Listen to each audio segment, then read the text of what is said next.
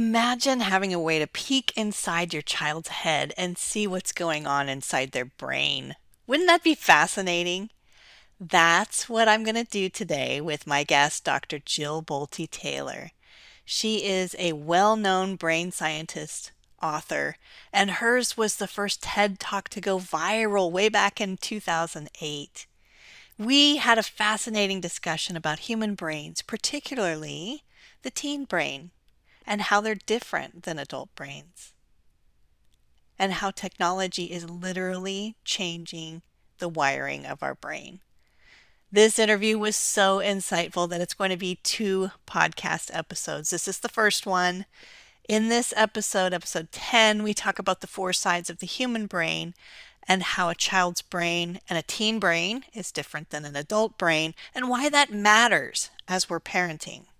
In the next episode, episode 11, we talk about addiction and the human brain. We have a brain that is prone to addiction. Did you know that? So, how do we protect our kids from addiction to excessive gaming and screen time? We'll talk about how to empower teens and tweens and kids to make good decisions in that episode. Buckle your seatbelt and get ready to be entertained as I chat with Dr. Jill Bolte Taylor. Welcome to the Unplug and Plug In podcast for parents, where we explore your relationship with technology, as well as how to help your child develop a healthy relationship with tech and screens, and most importantly, you. I'm your host, Lisa Honold, and I'm founder and director of the Center for Online Safety. Thanks for plugging in with me today. I am excited to introduce our special guest today. She is profoundly gifted at taking complex scientific information and boiling it down into ideas that stick and are helpful in understanding humans and the way our brains work. One of my all time favorite quotes is from her Be responsible for the energy you bring into a room. Yes, some of you have already guessed. It's Jill, Dr. Jill Bolte Taylor. Dr. Taylor is well known as both a Harvard trained and published neuroscientist and a person who had a stroke at a very young age and spent eight years recovering. Her memoir, My Stroke of Insight, documents her experience with stroke and the recovery process and has been on the New York Times bestseller list for years. And her second book, Whole Brain Living The Anatomy of Choice and the Four Characters That Drive Our Life, helped me understand my brain in new ways. I highly recommend both of these books. So, welcome, Dr. Jill Bolte Taylor. Can you tell I'm excited to talk with you? Thank you, Lisa. I'm happy to be here with you. I, I, am looking. I've been looking forward to this conversation because you're managing a population that I don't often get to chat about, and I love it. So, and I was reading I was reading your second book and thinking, "Oh my gosh, I have so many questions for you because the teen brain is a little bit different and you know, parents are really eager to get this information." So, I'm so glad that you made time for me today. Thank you. Thank you. All right. So, what else should parents know about your background before we dive into the brain and all things that I want to talk about? Anything else?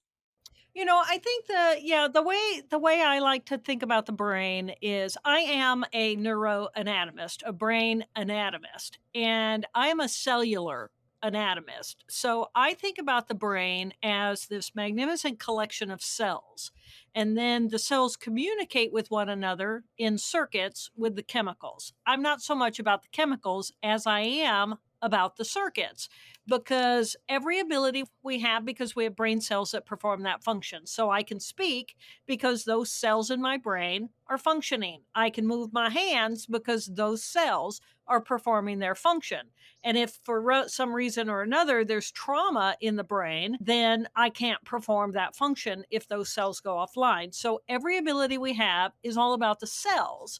And I, I that is that's kind of my foundation for everything.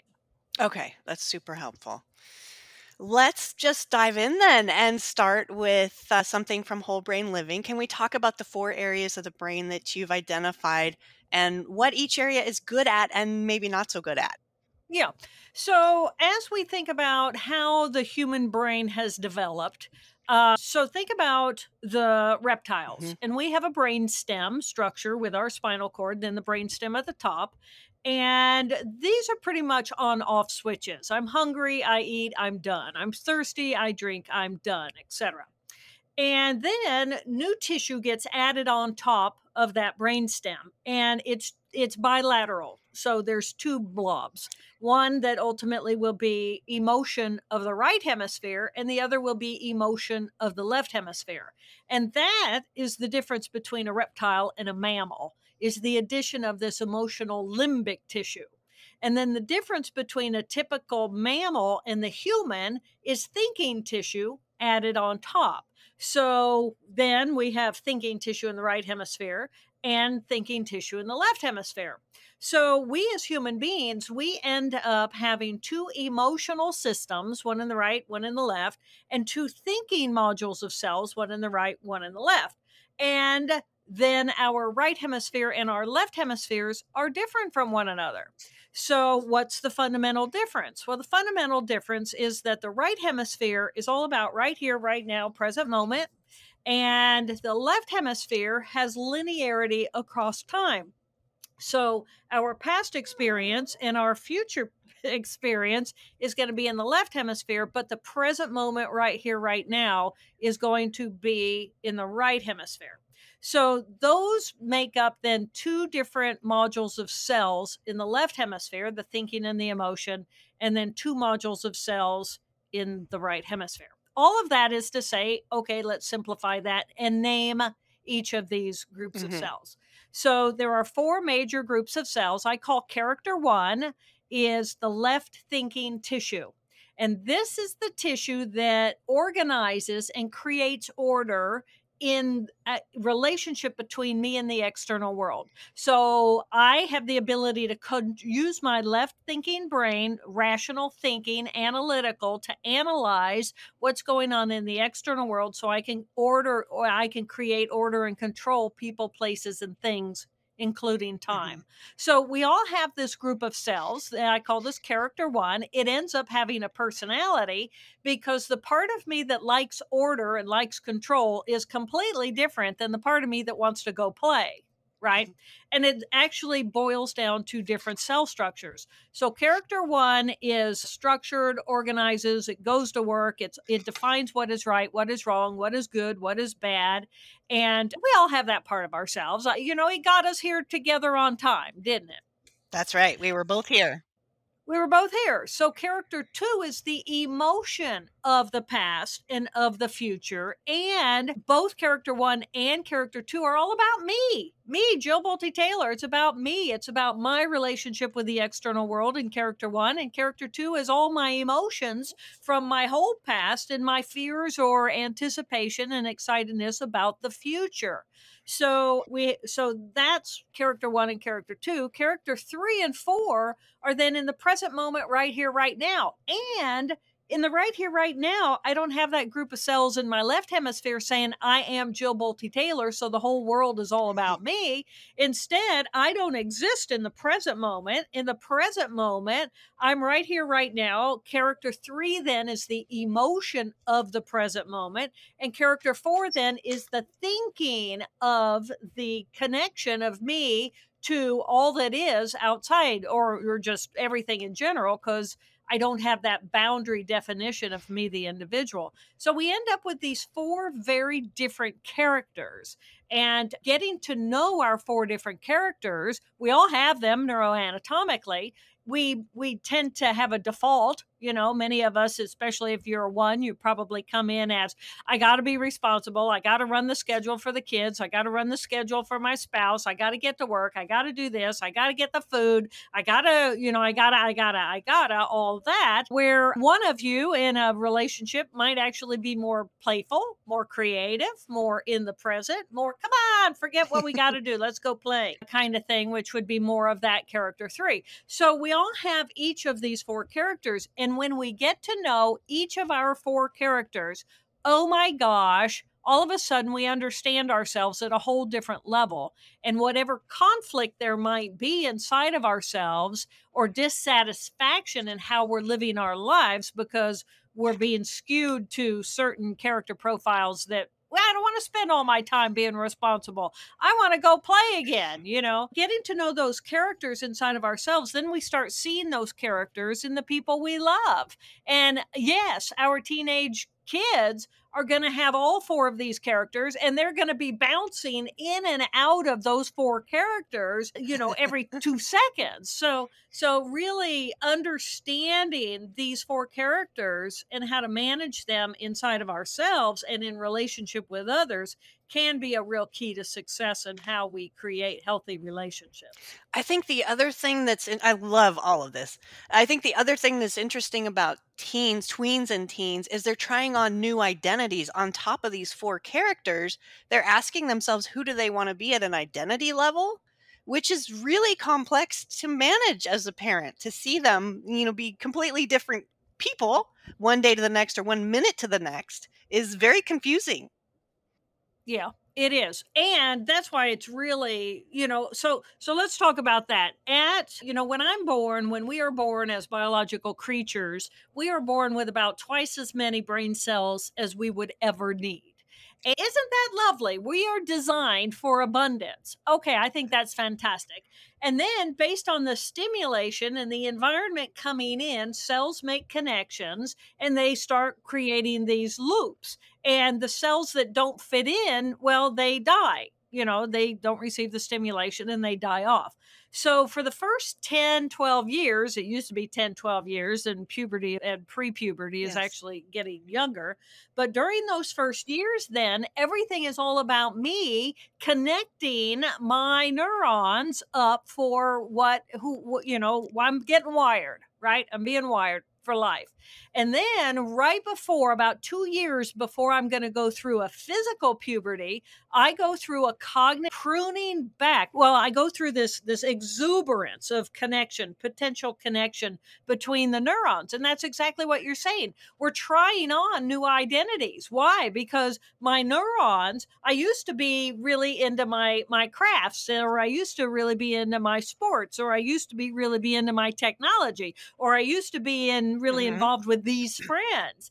And then a couple of years before the physical spurt, I have this exuberance of, of possibility at a cellular level. And so now all of a sudden, I'm not all about my sports or about my crafts because now I'm starting to to look outside of myself. Oh my God, there are other people on this planet, and I have to actually have a relationship with them. And so now my new possibilities are open. And this is why it is so important that parents pay attention to the choices at this level because they are setting themselves up. They're planting the garden of what their future is going to be. So that's why it's really important. You know, if kids want to be good musicians when they're in their 20s, they need to be good musicians during their teens or that circuitry is going to die back.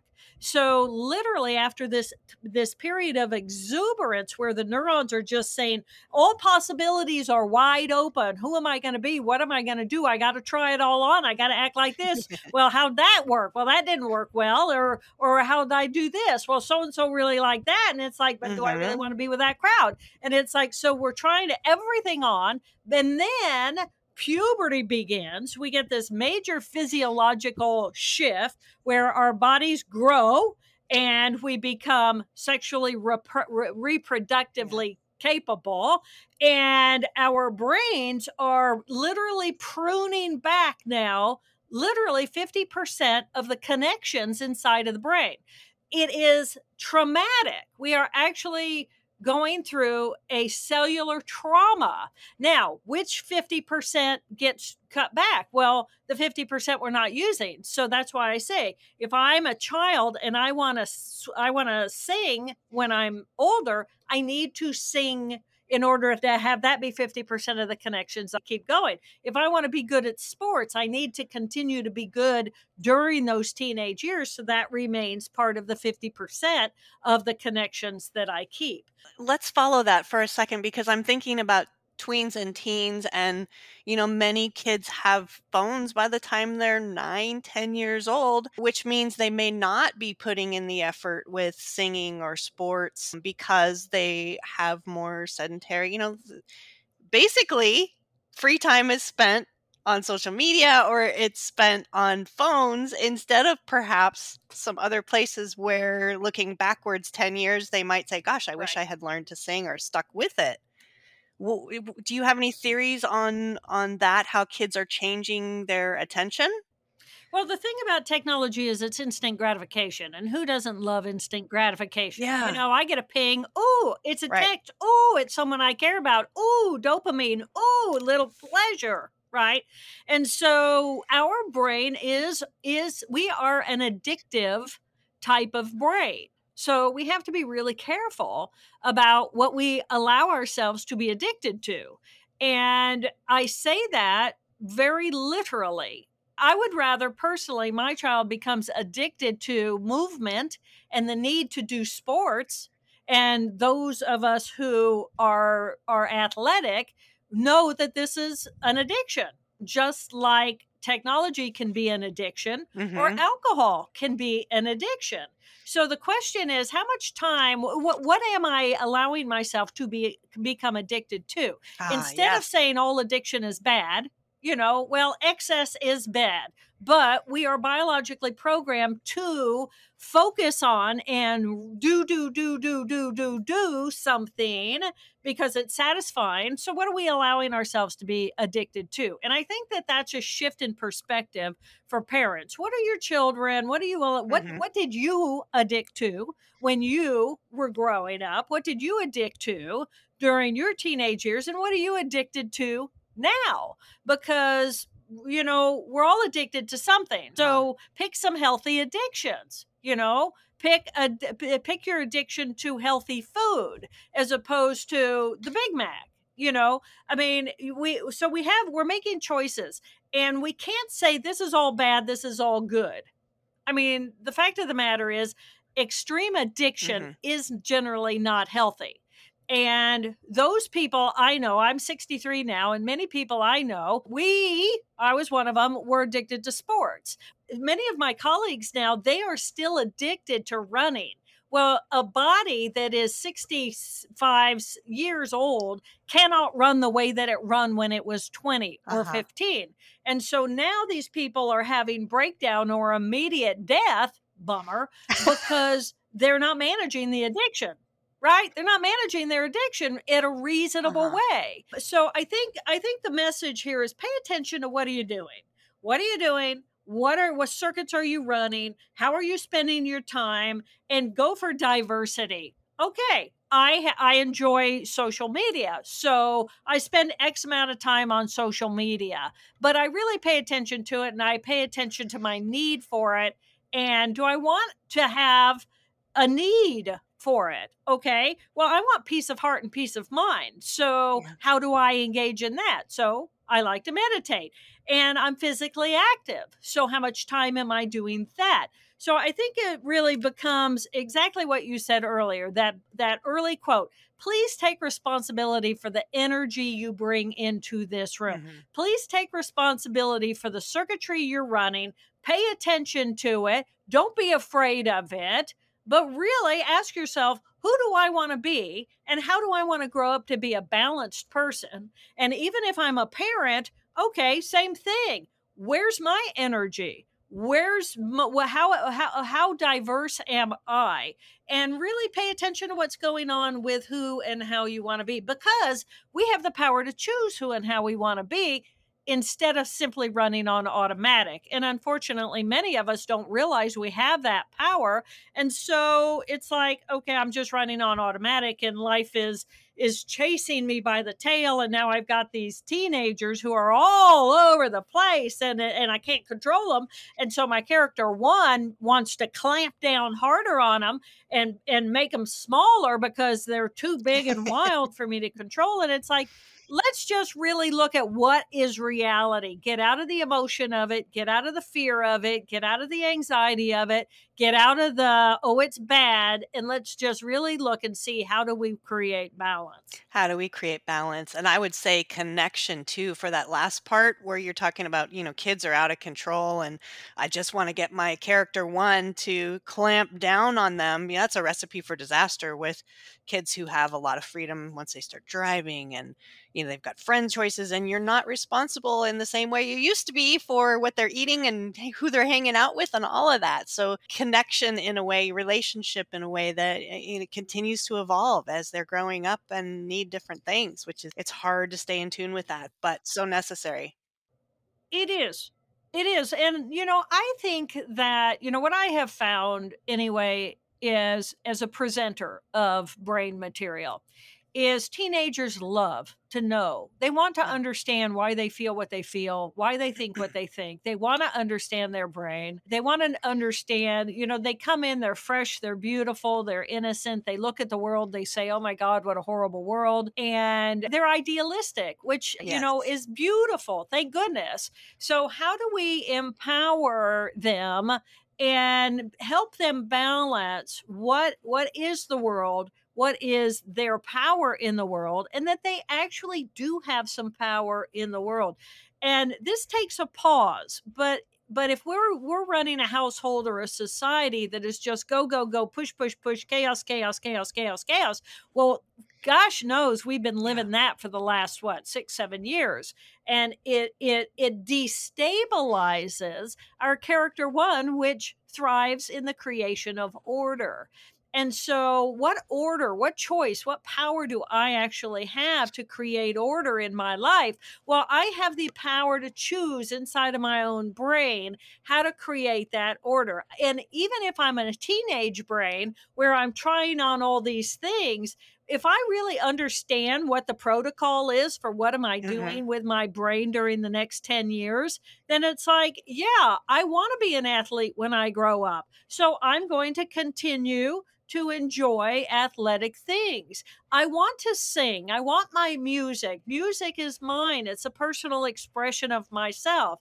And really paying attention hmm to where's my power? Well, that is my power. Power in the human brain is our ability to inhibit ourselves, not our ability to excite ourselves. Because I can come in and I can say, Oh, yeah, I want to do this and I want to do that and I want to do this and I want to do that. I want to hang with them and I want to do that. And it's like, Yeah, I'm going to go do it all. Well, there's no power there, right? That's chaos. That's out of control. The power in the human brain is our ability to inhibit and to make reasonable, rational choices. And it's like, okay, what club am I going to join after school if I'm going to be in an after school program? Well, I can hang out back and I can decide, oh, drugs, you know, that's an option. Or I can, but what what's the long game? In drugs is that something that i'm i really want to pursue? Well i can i can be in debate. Yeah i can actually be in debate. I can learn a skill to be able to listen to others to use my voice and my educated brain. I can show up for myself. So really it's a matter, I think, of, of asking little people, little people, who do you want to be? Nobody grows up and says, I want to grow up and be a drug addict. Nobody says that. So if somebody says, Well, I want to grow up and I want to be a dancer, and even if you know they're never going to be the best dancer on the planet, fuel their dancing. This is positive energy. Well, then they want to do this. And then we we say, oh, well, you know, you wanted to do that. Now you do this and you're all over the map. And it's like you need to make decisions. And it's like, hmm no, that's not what the teenage years are for. The teenage years are for a healthy exploration of who do I want to grow up to be as I get older. And it is the responsibility, that's the beauty of being a parent, to help direct them because their brain's all over the map. so many mic drop moments in there. Oh my goodness. So our job is to inhibit. I would say I'm a CPA by training, so super analytical and it sounds like it- you're talking about an opportunity cost. If I'm doing one thing, I'm not able to do another and I understand that this is a good path forward. Such a good idea to be thinking about not the excitement piece as much as what will I be inhibiting to grow in the future? Where 10 years from now would I like to see myself and how what you know, what are the stepping stones to get there? And that's a conversation that parents can be leading, can be having with their kids because who isn't interested in their own self-development, self-growth and and feedback. I love that. Okay, it's Lisa here. I hate to interrupt this conversation, but I know that Dr. Jill has already said so many things that you and I both need time to digest. I'm going to stop us here and know that the next episode, episode 11, will have 20 more minutes with Dr. Jill to uh, continue this conversation right where we left off. Can you believe our teens are pruning 50% of their brain connections based on what they're using? It's the use it or lose it concept for brain wiring. There were so many aha moments for me. I hope there were for you too. I'd like to end with Dr. Jill's quote that we started with Be responsible for the energy you bring into a room. Or, as she said during the interview, please take responsibility for the circuitry you're running in your brain. What would shift if you used this quote as a compass to find your way back to intention this week? Let me know. As always, thanks for listening to the Unplug and Plug In podcast. Be sure to always have the latest episodes by following us. It used to be called subscribing. Following us on your podcast platform of choice. And how about leaving me a five star review? It's quick, and your feedback will help more parents see the podcast. So thank you in advance. If you're interested in more parenting tips related to technology, sign up for our newsletter at centerforonlinesafety.com. See you next time.